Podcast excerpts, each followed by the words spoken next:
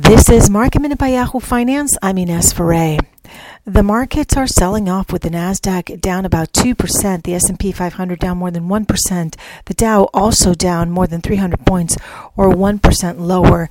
This sell-off has been triggered after Fed Chair Jerome Powell gave comments about inflation triggering a treasury yield jump, just as we've seen in other sessions when the treasury yield goes higher then the markets sell off.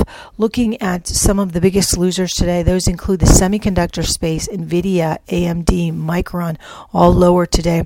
Also, Tesla is lower as well. Some of the energy sectors uh, stocks, though, are in the green with Exxon, Chevron.